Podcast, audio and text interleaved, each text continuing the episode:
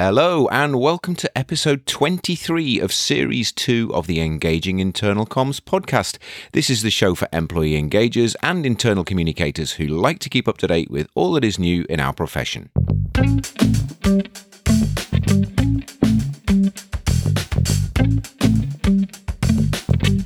My name's Craig Smith from the Big Picture People. Welcome to the podcast if this is the first time you've listened to it. If you do want to catch up on our, some of our previous episodes, you can catch up on them on your platform that you're listening to this podcast on now, or you can go to our website, which is engagingic.com, and there you will find on our uh, back catalogue all of our episodes that we've recorded over the last year. Now, just coming up in the next episode, which is episode 24 of this se- season, which is on the 31st of August, I have an interview with Elisa Gwinnell from Siemens.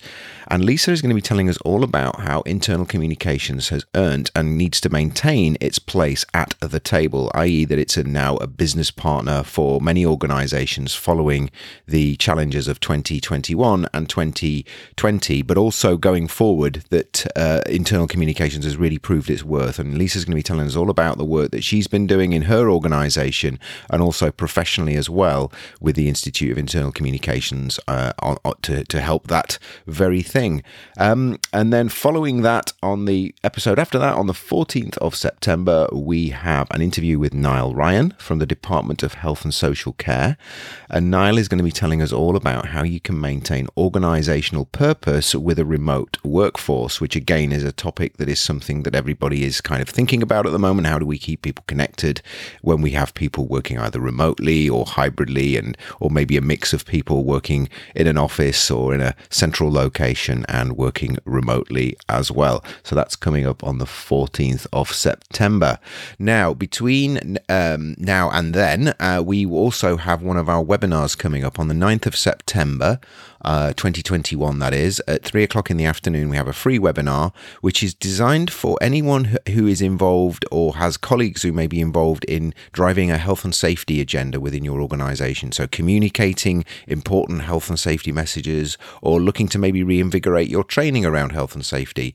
Part of the work that we do is helping organizations with that um, through our own communication approach. So, we're doing, running a webinar on some of the ways that you can transform the way that you engage your people around this topic, which is traditionally quite a dry topic. So uh, I think you'll find that interesting. That's the 9th of September. And as I say, it's three o'clock in the afternoon. It's totally free.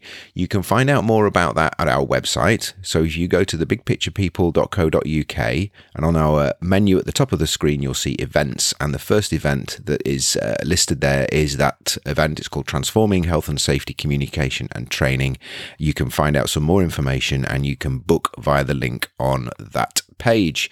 So, finally, before we go into today's uh, guest interview, uh, just to remind you that if you are enjoying the show and you find it useful and you think there are some colleagues or associates of yourself who might find the show useful, please let them know. Please send them a link.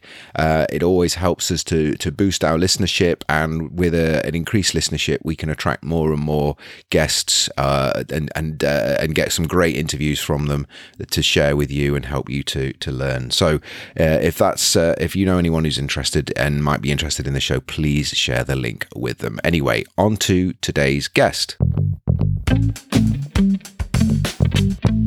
During the pandemic of 2020 and 2021, many internal communicators have had to find ways of keeping in touch with very diverse audiences and audiences that have become even more diverse with people working from home, people continue to work from from their facilities where home working isn't possible. And this diversification has caused some real complexity. Um, and particularly in larger organizations where there is a, a, a, significant proportion of people who are working in different types of environments and people who've had to shift to home working, this has become an increasingly challenging situation. So I wanted to speak to someone who was working in an organization that was very diverse, very large, over 25,000 employees spread across many different countries to explore not only the pandemic related communications challenges that that brings, but also what are some of the things that that particularly related to the pandemic, uh, some of the challenges that's raised from a communications perspective, from an internal communications perspective. And I was also interested to look at how that will change as we maybe will move back to a more hybrid way of working in the future, um, but also some of the fundamentals about how we continue uh, and how we can better engage people who are not necessarily uh, having access to the technology that we take for granted for our office based staff, such as people who aren't on emails, they don't have access to technology, that sort of thing. So, how can we keep them engaged and informed?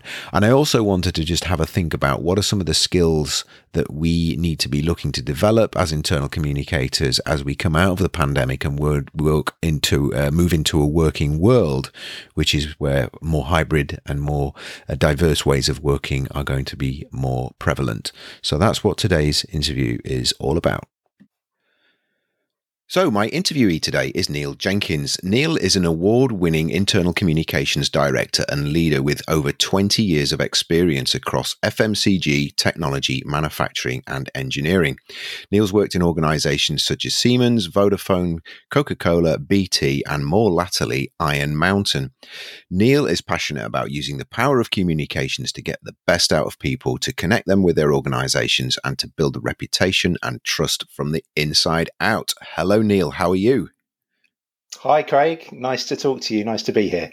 Thank you. Wonderful. Uh, so, just for the listeners, Neil, where where are you? Where are you in the world at the moment? So, I am based in the UK. Um, I live in South Bucks, uh, a few miles to the west of London, and uh, would normally be in the office um, a few times a week in central London. We we are based not far from Tower Bridge.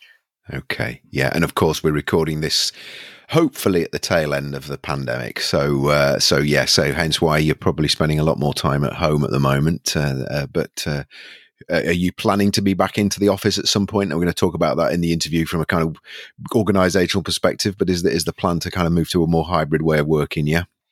Yes. So I have missed it. I have to say, I mm. have um, always been uh, home based in this role, but always used to spend a couple of days at least in our office and it is going to be good to get back. I'm expecting to do that probably towards the tail end of the summer.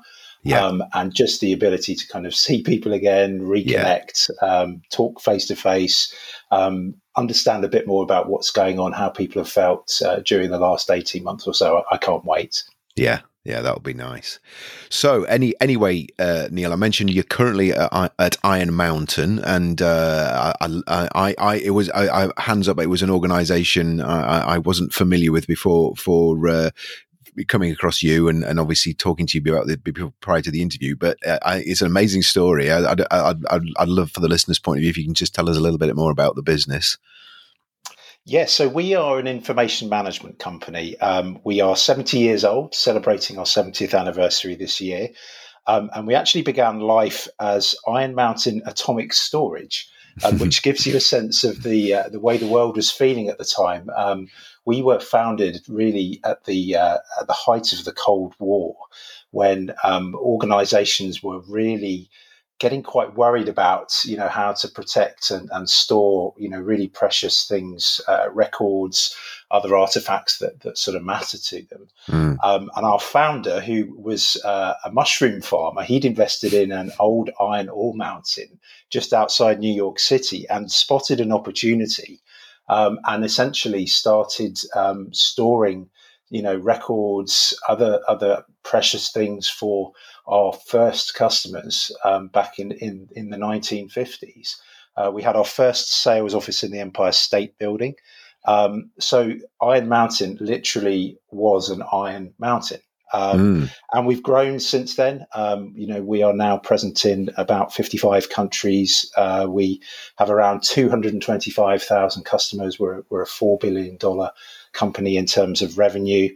Um, and we serve about 95% of the Fortune 1000. So, um, mm. so yeah, growth has, has, sort of been pretty rapid over the last 70 years. Um, we yeah. now have about 25,000 employees.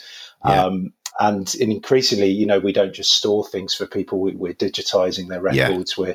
We're using some nice and neat solutions to really help them get more out of the information that, that we store for them.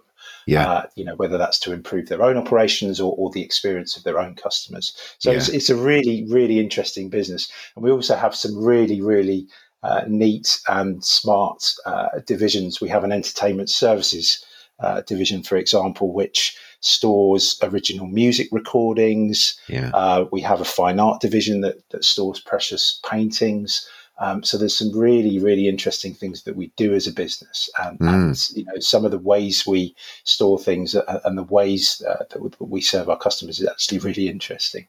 Fantastic. Well, re- yeah, yeah, and I love, I love, I love a story. I love an organisation that can t- tell a really kind of coherent story, you know, and that links to its name and everything. And it's just, I think it's wonderful how your, your, uh, you, you, know, that kind of whole, and how that's obviously you, you've kind of leveraged that into, into, you know, protecting information, data, precious things in all, all forms, not just in physical form. So fantastic. So, um, so y- your role is is obviously as I said at the beginning is is is internal comms and and, and you're you're the uh, internal comms director of internal comms at, at Iron Mountain.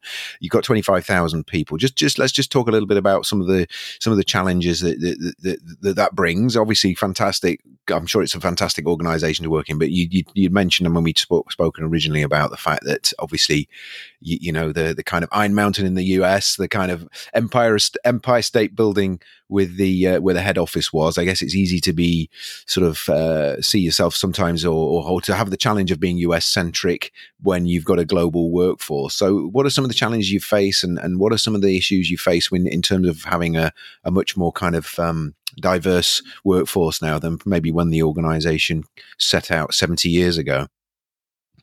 Yeah, so so we are very diverse. I think in terms of the uh, the presence we have across the globe, uh, we are truly global. Um, but we still have a very large uh, presence in the US, our home market. Mm. Our headquarters these days is in Boston, uh, but we have people really all over the US uh, and in Canada. Um, but but probably over half of our workforce is now outside of North America. Mm. Um, we also have people in very, very different roles. Um, a large proportion of our employees are in frontline operational roles. They're mm. people who drive uh, trucks to to take uh, records from our customers' uh, locations to our storage facilities and and, and back. Uh, we have people who are taking care of those um, storage facilities as well. Uh, and we also have a, a large uh, commercial team and you know people working in, in support functions too. So it's, it's a really really diverse mix. And when you add to that, you know, cultural diversity, uh, all sorts of different backgrounds and experiences that our people have. The, the way we communicate to people, you know, need, needs to cut through in, in a very consistent way. Mm. Um, and one of the things that, that we recognized and, and found was that a way to do that was to really make sure we have a, a very consistent tone of voice so that wherever you work in the world, mm. um, whatever role you have, you are hearing from the company and, and hearing people communicate to you in, in, a pretty consistent way that, that really cuts through, you know, where you are, what you do, um, and your background. So mm. we developed um, some tone of voice guidelines, which we, we are now embedding within the business that mm. really focus on three key things number one, you know, we are really people talking to people. So we should always remember that. We, we don't want our language to be too corporate or too stuffy mm. or hmm. too full of jargon. We want to be human. Um, we want to tell it how it is. We want to be straightforward in what we're saying, um, which sometimes means not making things too long, but it also means getting to the point and being transparent. Mm. Um, and we also want some personality. You know, people are from different backgrounds, different parts of the world. It's important that you know they own the communication or, or what the message is, but mm. they put their own stamp on it, and you know that's that's important too. So those are the kind of guiding principles which I think mm. are helping us, you know, really really make make our messages, make our communications just that little bit more human, a little bit more personal, um, mm. and you know gets people a little closer to uh, you know to where they're hearing it.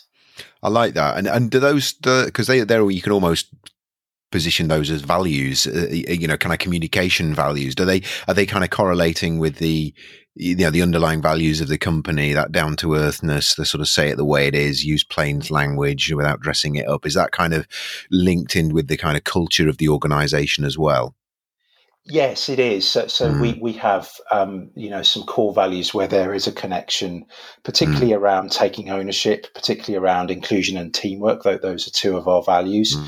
Um, but we also talk a lot about integrity. Um, you mm. know, so again, making sure that a message is transparent is important. Mm. We talk about adding value to our customers. So you know, when we're communicating internally, uh, we need to remember our audience uh, and yeah. that they need to get something out of what we're saying to them or what we want them to do.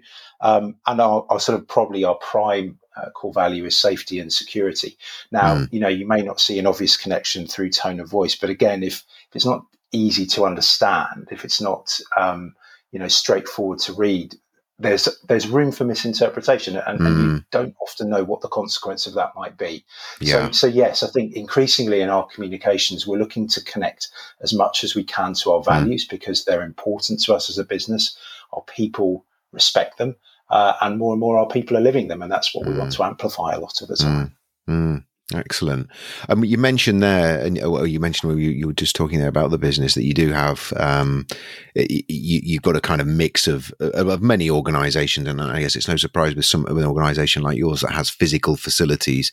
You've got a mix of people who are what we might call frontline, you know, kind of operational, and we've got office and administrative uh, uh, people as well. And obviously, I think during the you know during the pandemic that that's been uh, a challenge for organizations who've got that you know people who've had to carry on staying at the office uh, or staying at the front line and, and, and, the facility because that's that's kind of where their work is. Whereas obviously people like ourselves have, have, been able to to work from home.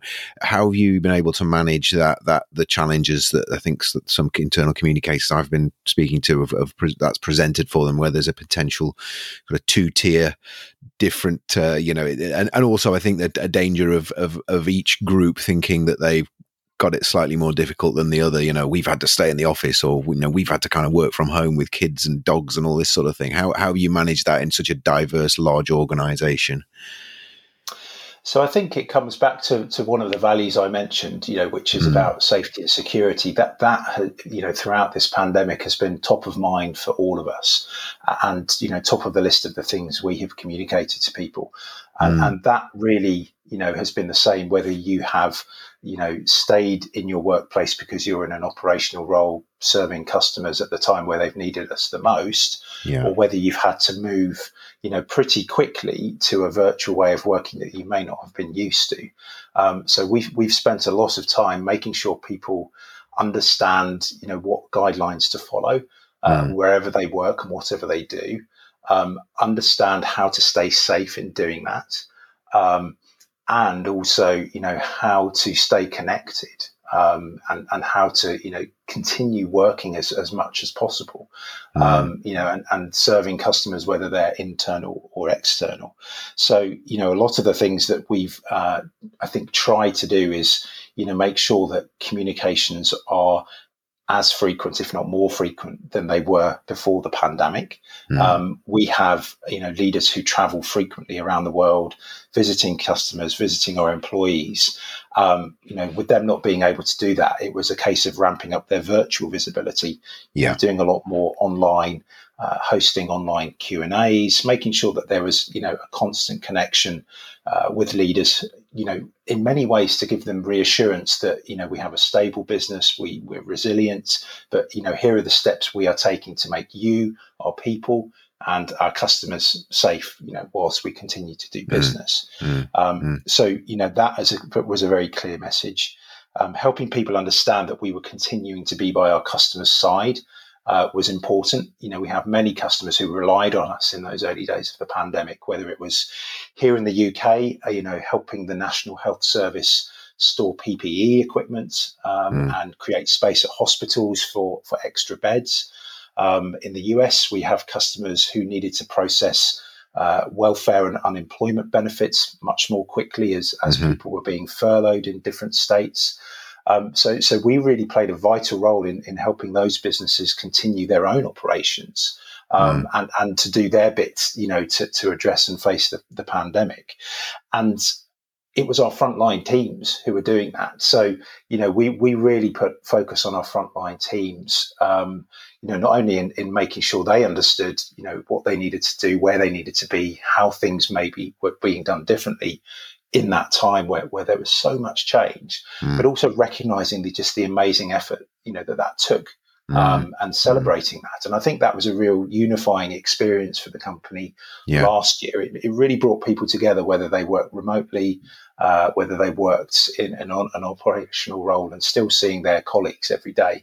Yeah. You know, it did create, I think, a, a much stronger bond. Mm. Um, mm. And and you know that's something we want to build on. Um, hopefully, as we as we move out of the pandemic, you know that's something I, would really like to see us retain and make sure that you know, yeah. we are still thinking of different ways we can communicate to, um, you know, frontline teams with with less easy access to technology. Yeah, um, yeah. You know, make sure they feel that they belong uh, as much as people who do, you know, have easy access to to technology to stay connected. Okay, yeah, I'd, I'd like to come back to that in a minute because I think that's an area that I think a lot of um, is always interesting. It interests me, interests me anyway, and I think interests our listeners as well. Is is this is, is, is that you know how do we communicate with with people who don't necessarily have access to technology, which is becoming obviously any more increasingly uh, important way of communicating with. Well, I'll come back to that, but just, just I'm just interested. I know I've been asking a lot of my guests recently. Obviously, this is quite contemporary, but but uh, in terms of um, you know how you see the future panning out for people who can work from home you know where where it is it is complementary to their uh, to their, their their job role or, or their the way the way of working or, or even if it, where they where they prefer it themselves. So it, it, what, what and I know different lots of different organizations are looking at this in different ways. Uh, how, what are, what is are the plans at the moment uh, uh, in your business? Is it is it going to be hybrid? Is it going to be getting as many people back into the office as you can? Um, what what what's the sort of current thinking there from from an Iron Mountain perspective? Well, I think we're looking at it with two key principles in mind, which are flexibility and choice. And, mm. and really, again, putting the employee at, at, the heart of the decisions we make. So, as right. an organization, we have said there is no expectation on any of our people that they need to return to the office if that's where they worked before uh, before the end of this year, before the end of 2021. Um, right. You know, if there are exceptions to that, they'll they'll work with their manager to, to work that through.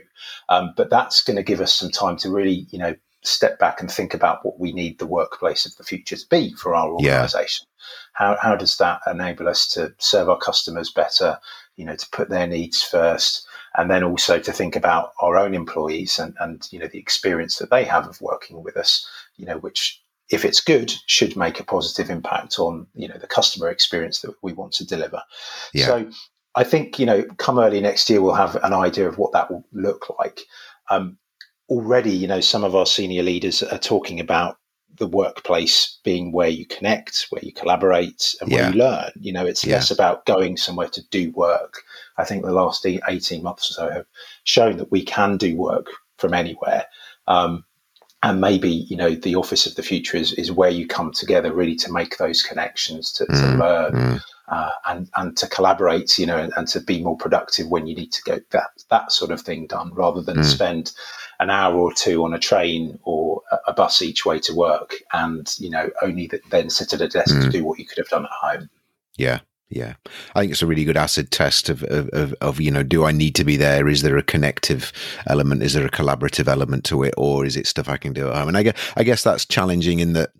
Uh, uh that, that I, I guess most of our working days you know, it's not that you can dedicate a whole morning to usually anyway in the old way world, you know, if you were in the office and you'd pop into a meeting for an hour and then you go back to your desk and do some solitary work perhaps. So I guess it just, it requires more of a, um, uh, maybe a different way of thinking about how we structure our working day, doesn't it? If that's what we're going to do, if we're going to go into the office and do all our collaborative stuff that day or that morning, um, it, it's maybe just thinking a little bit more kind of thinking ahead and planning out our work rather than being maybe more fragmented, which I guess has been a, you know, the way a lot of people work in the past when, you know, you've been in the office or even so, I think even so with, um, during the pandemic, I, think, I think I've spoken to a lot of people who've said my days seem to be just very more, much more fragmented between, you know, kind of Zoom calls and then doing a bit of kind of personal stuff and, and then, you know, something that needs my kind of focus. I think it, it is going to be an interesting to see how organizations adapt and what sort of capabilities that, that, that raises within them.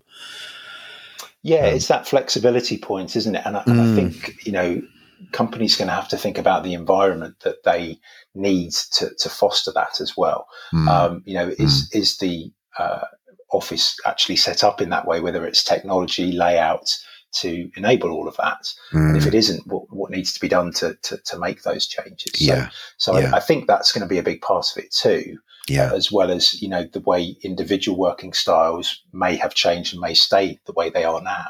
Mm. Uh, and that's something that you know we I think all need to recognise in ourselves, in each other, in other people, the people we mm. work with. Mm. Um, you know, it's not going to be a return to how things were by any means. No, um, and that's that could that could be progress. Um, that mm. could that could actually help a lot of people in, in the way they work. Definitely. So I just want to come back to the, the, the, thing we were talking about earlier, which is which is uh, you, you, I think you, I mean, what what is the split of uh, if you have that in in, in your head uh, the split between what you would maybe call offline and online, you know, the kind of frontline people versus the um, the kind of administrative people. What, what what sort of percentage split do you have in Iron Mountain approximately? Would you say? I think our frontline teams account for about 65, 70% of right, our okay, people. Okay. It's a really big proportion. Mm, mm. And and so so uh, that, thanks. So so I mean, what what what are some of the ways you? Because I've I've worked in, and I guess your your guys, uh, your people are. You know, again, it's we're, we're categorizing them, we're, we're, sort of stereotyping them as being offline. I mean, I guess a lot of those people are working in places where they do have access to technology. But you mentioned you've got drivers, you've got you've got uh, you know the people who maybe it's just not typically part of their working day. Um, so offline, I'm talking about you know don't don't necessarily use email that much. Don't use sort of some of the the technology that that we've now become familiar with. What are some of the ways that you found uh, are the most effective in terms of keeping them engaged and keeping them informed and and really communicating with them effectively? Yes, well, you're right. Um, you know, a lot of people have, in theory, access to um, some of the you know digital channels that you and hmm. I in, in, an office environment might might do, but in practice, you know their ability to access those regularly and to you know make them part of their their working day is is, is different. So what we and I found to be you know the, the more effective ways of, of doing things. I think there's a few ways that I, I think are important. Mm. I think first and foremost, equipping the line manager is mm. really key. Um, that is the person that you know most of our frontline teams will look to for information. They'll ask questions. Um, you know that's where they go with concerns. So those people really need a good understanding of you know where where the business is heading and, and mm. how they and their teams fit in, um, because that I think is going to be more often than not the the, the main source of information uh, for our frontline teams. And get it right with the, the line manager, and and you're onto a I think a, a, winning formula. We haven't you know got it right um, you know by by any means yet. There is still an awful lot we need to do, but uh, you know that that is certainly a focus for us. Yeah. You know how you not just um, you know share information with the line managers, but make sure that they feel confident to communicate and, and, can do that effectively with their teams as well. Mm, mm. Um, so, so developing managers in that way, you know, is, is certainly something we want to do more of, um, and you know, think about what we need to do in terms of the information they receive that that mm. will benefit the teams that they talk to. So that's one area. I, I think you know, digital channels is is still something you can do a lot with um, mm. with with frontline teams, particularly you know where most people you know now have a mobile device, whether it's a company mobile or a personal hmm. mobile. Mm. So I do think there are still ways that you can reach frontline teams directly through digital channels. You have to just be choiceful about how you do that, what you share, and and and how you use it, and, and don't expect that to become the primary way of communicating with them. It's going to be again their choice, really, um, about you know how they use that. And I think our job as communicators is to make that experience and the content they receive through it as compelling and as relevant mm. as we can mm. uh, and then you know they're more likely to, to use it and, and to absorb it so i think that's mm. something that's that remains important mm. and i also think you know you've got to make use of what's already there um, mm. so in our business, um, you know, we have a lot of uh, scanners, handheld scanners that, that our frontline teams use to scan okay. a barcode on a box before they load it onto a truck um, and, and, deliver that box to a customer. That scanner has the capability to carry video and messages. Uh, okay. Um, so yeah. again, we you know can use that as a channel, uh, mm. knowing that at some stage in the day that scanner will be in the hands of a frontline employee. Um, yeah. So again, it's being about choiceful about what you use it for and how you use it, recognizing that they don't have much time in the day. um, the prime focus on them is, is getting the job done in the time they need to. Uh, yeah. That's an avenue, as are you know more traditional means of communicating, like bulletin boards, yeah. digital signage screens where it's available. So again, thinking about what's already there and what you can make use of, I think, is really important. Yeah. Um, yeah. And then across all of that, I've, I've, mentioned, I think, just how important meaningful and relevant content is. Um, you know, this is about just making sure that the employee sees themselves in what you're saying to them um, mm. and sees where they fit in, how they contribute, and also, you know, back to that tone of voice, talking to them in a way that makes sense to them. That could be directly in their own language, but also, you know, in the style that they're used to hearing. And, and, receiving information mm. as well. Mm. And so you've mm. really got to know your audience and understand their working day. How much time are they realistically going to have to, mm. to, to take a look at what you'd like them to, um, mm. and then develop your plan around that. And I think mm. that that combination, you know, will often give you a better outcome. Yeah, Excellent. Yeah. Yeah. No, I, I and, and I, I think, oh, yeah, I, I, just, I really like the idea of using, you know the technology that they're using to to use as a communication device the scanner idea i think is really really good. But i also you know going back to what you were saying right at the beginning which is um, i mean recorded an episode about this a while ago um, in in the first series of the podcast with chris coburn. We were talking about you know the, that was all about the line manager you know the importance of the line manager. Because i think as you said i think it's often often overlooked particularly for frontline teams is is that critical role that, that, and again it's not just about you know using them as a kind of a, a, megaphone. It's actually giving them the capability to really engage and understand all of these sort of subtle nuances and, and making it, you know, a really a really core capability for for frontline managers, particularly for those who are managing people who don't have access or necessarily have the access or exposure to some of the communication channels that um, other people may have. So I totally agree with you on that. I think so. Really, it's really good to hear you say that. Um, um, and just, just sort of, just to sort of wrap things up in terms of, uh, you, know, again, sort of putting it back into maybe a context of the pandemic, but then looking forward into the next sort of two, three years or so. I mean, what are some of the things that you see are going to be pivotal for, uh, for, for internal communicators in terms of the types of skills and behaviors that they need to be either looking to develop or reassessing or, or, or maybe reevaluating their own kind of competencies uh, going forward? Because I think we've, we've all agreed we've seen a fairly seismic shift in terms of how people are going to be working. We've talked a little bit about that, but also not even people who are not necessarily going to be kind of hybrid working or going to be working from home. I think there's still a, a shift in what we look at, you know, the way we perceive the world, perspectives have changed, all sorts of things. So what, what are some of the things that you you see as being kind of relevant in terms of capabilities for, for, for internal communicators going forward? Well, first and foremost, I, I, think we've got to be closer than ever to the needs of the business um, and, and really get under the skin of what the business is all about, how it mm. operates, how it may need to change in terms of those operations in the future, um, and really understand what's on the minds of the leaders that we support. Um, yeah. You know, getting to sort of really understand what's keeping them awake at night, what what their big challenges are, um, you know, how they're seeing the future. I think you know that is top of our list. Um, mm. I, I, mm. think a lot of the the other skills that that we have and that we need are, are, are essential um, and potentially a bit more foundational. Um, mm. but but really demonstrating our business acumen, I think, is going to continue to mm. be really important. Mm. Um, I think connected to that, you know, if we are going to be working in a more virtual way in the future, um, we need to understand how to make connections and build relationships uh, in a more virtual environment.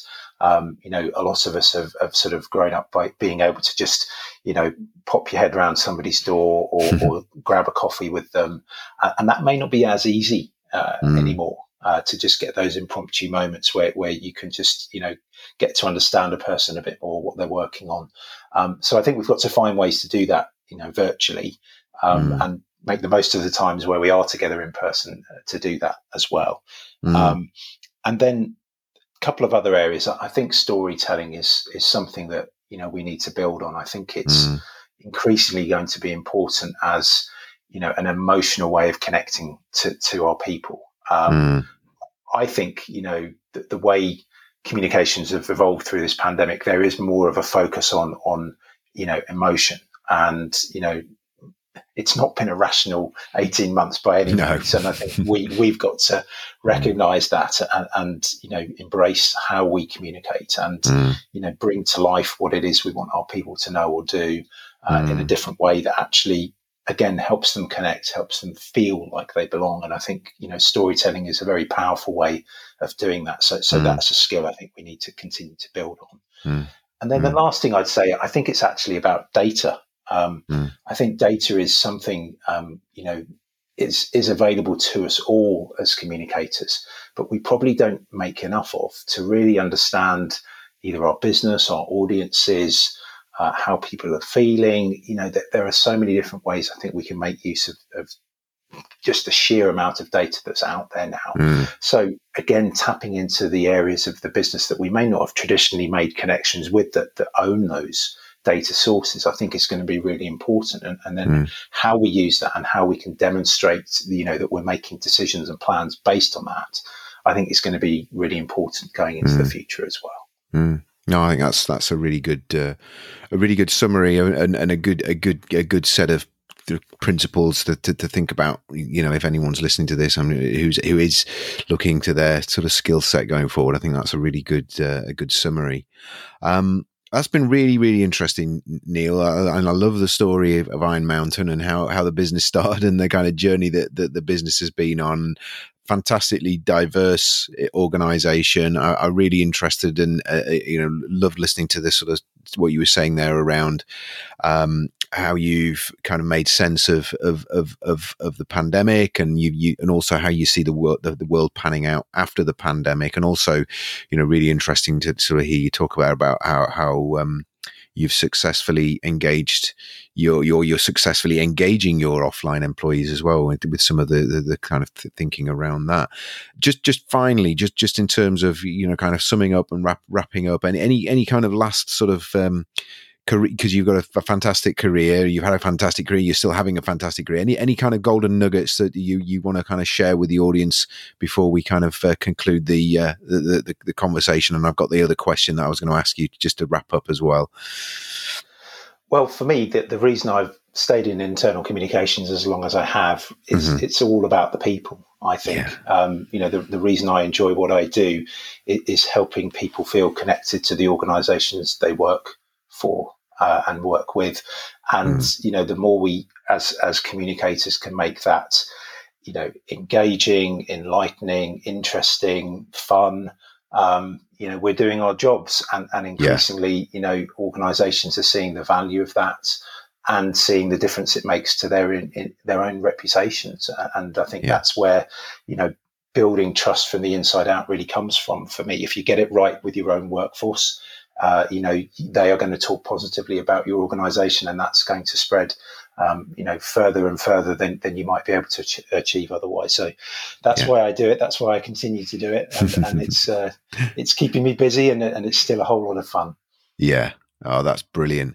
That's brilliant. Well, thank you, Neil. Now, what, the final question, as I know I've warned you and I pre warned you before the interview, is I always ask my interviewees this is, um, uh, yeah, something that even people who work with you or know you quite well uh, maybe don't know about you. It's either something you've done in the past or something you do now. And I don't. I always know. I never know what these uh, these uh, the, these sort of surprises are. So I'm always equally sort of surprised by them. So uh, uh, over to you, Neil. What what is your uh, something we don't we don't know or people generally don't know about Neil Jenkins? So I'm a big Liverpool fan, which isn't a surprise to a lot of people that, that know me. Um, but I'll tell you a story about uh, a match I went to in 2005, probably the greatest match in Liverpool's history. I was lucky enough to be in Istanbul uh, to see them ah. win the Champions League final against mm. AC Milan that year. Mm. An absolutely incredible match, a, a, night I'll never forget. Um, but it started with a chance meeting with a true football legend. Um, and, and, what happened was um, I was sort of walking around the corner of the outside of the stadium. I just arrived with my friends and saw a bit of a commotion. Uh, people crowded around a figure or, uh, or sort of who stood above them on a, on a walkway. So I looked over and I thought, I wonder what's going on there. So so wandered over, um, and it was Diego Maradona. Oh, Diego wow. Maradona was was stood on this walkway, um, mm. surrounded by sort of fans trying to either take a picture or or, or sort of um, you know say hello. So I kind of muscled my way in, and if people have sort of seen me in person, I'm I'm pretty tall. I'm six foot three. Mm. So I managed to kind of get my hand sort of within range and ended up high fiving Diego Maradona before the game. Um, and I think it was the hand of God. It was the hand, was it? I was going to ask that. Yeah, yeah, yeah, um, yeah. So, so that is something that um, you know started what was a, a very, very special uh, night for, for me yeah. and, and, you know for every Liverpool fan who was there. Um, but um, yes, added a touch of surrealism to the, the whole day. Yeah, no, I can remember. I remember I was in. I, I, it's like you know, where were you when sort of moment. I can remember. I think was in a hotel in in Richmond in London uh, on business, and I remember watching the game. And it, it, for listeners who probably may not know of it, I think it what you were three 0 down at half time, brought it back to three three was it, and and then uh, in on penalties was it is that how, it, how the game transpired? that's right yeah, and yeah. Um, those three goals that liverpool scored in the second half were within the space of six minutes so yes that's right yeah, blinking you would have missed it but yes it was an incredible game it, it against was. a fantastic ac milan team and yeah, uh, yeah. luckily for liverpool we came out on top that night yeah yeah i remember it i remember i remember it uh, it was one of those uh, sort of fairy tale games wasn't it Excellent. Well, look, uh, that's been absolutely fantastic, Neil. Thank you very much. Um, as I said to you when I we had the pre-conversation, I've been kind of following your stuff on LinkedIn for a while, and, and I'd, I'd, kind of, you know, finally kind of got got around to saying, you know, hey Neil, I'd love to love to talk to you, and and and the podcast is a way I kind of like to sort of, uh, you know, kind of find out more about people. So it's been really good speaking to you. Um, I, I, I normally in the show notes, which uh, just for explanation for people who are listening, the show notes are on our website. So where if you if you listen to this on iTunes, you'll find it on our actual website. We list the show notes, which is just a kind of uh, a, a, kind of a narrative of the a written narrative of the interview, not just a transcript, but actually a kind of more more kind of descriptive uh, uh, sort of article. So you'll find them in there. But I'll put a link to your LinkedIn profile, Neil, if that's all right. If anyone would like to um, find you on LinkedIn, and obviously if if they want to connect with you, I mean, it's up to you whether you want to accept that or not. But uh, if that's okay. Yes, please do. More than welcome and you and you, I, I know you, I, I, know you're on Twitter, but I know that's your sort of personal Twitter account. So um, I won't put that in the in the show notes unless you want us to. But uh, I think LinkedIn is usually the way that people prefer to uh, to stay in touch uh, professionally. So, um, but uh, if any other Liverpool supporters want to connect with you, I'm sure they'll be able to find you on Twitter anyway. So. Um, but anyway, well, thank you very much, Neil. Um, wish you all the best for the rest of the summer, and obviously uh, beyond that, as we go into this uh, this new brave new world that we're we're all looking looking into. And um, yeah, we'll stay safe and and uh, and and and as I said, have a have a great rest of the the year, and uh, look forward to catching you with you at some other point in the future. Thanks a lot, Craig. Take care. Take care. Thanks, Neil. So, thank you for listening to Engaging Internal Comms. Hope you found this episode useful. Um, we'd love to get your feedback and thoughts about the show. So, and, and also any questions or ideas that you've got for things you'd like us to cover in future episodes. So, you can email us at info at thebigpicturepeople.co.uk or you can get in touch with us via the contact form on our website, which is engagingic.com. Also, you'll be able to sign up for our mailing list there, and we'll send you relevant news about the show, new episodes, and also anything that we think you might be interested when it comes to internal communications or employee engagement. If you like the show and you haven't already done so, please subscribe to it via your podcast service.